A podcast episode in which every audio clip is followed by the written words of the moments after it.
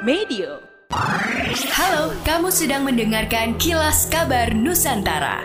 Podcast persembahan KG Radio Network menyajikan berita harian yang mengangkat keunikan dari berbagai wilayah Indonesia. Kilas Kabar Nusantara dapat juga didukung oleh pengiklan loh.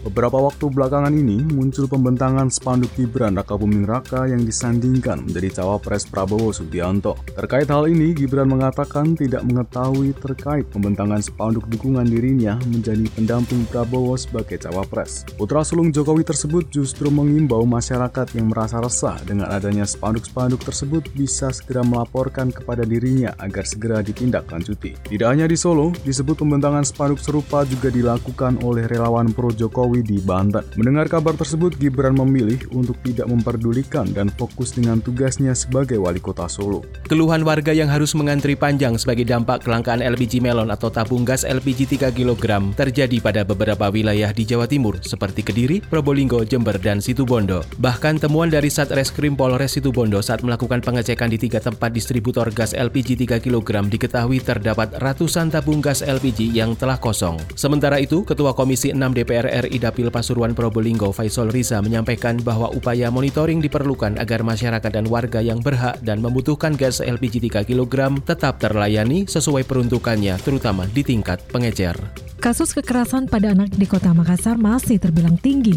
Data Unit Pelaksana Teknis Daerah Perlindungan Perempuan dan Anak UPTD PPA Kota Makassar mencatat ada 296 kasus sejak Januari sampai 17 Juli 2023. Terbanyak kasus kekerasan dan dialami oleh anak dengan rincian 157 kasus. Kepala UPTD PPA Kota Makassar Muslimin mengungkap faktor penyebab tingginya angka kekerasan yaitu ketersediaan layanan pengaduan yang mudah diakses sehingga warga berani melaporkan kasus yang dialami.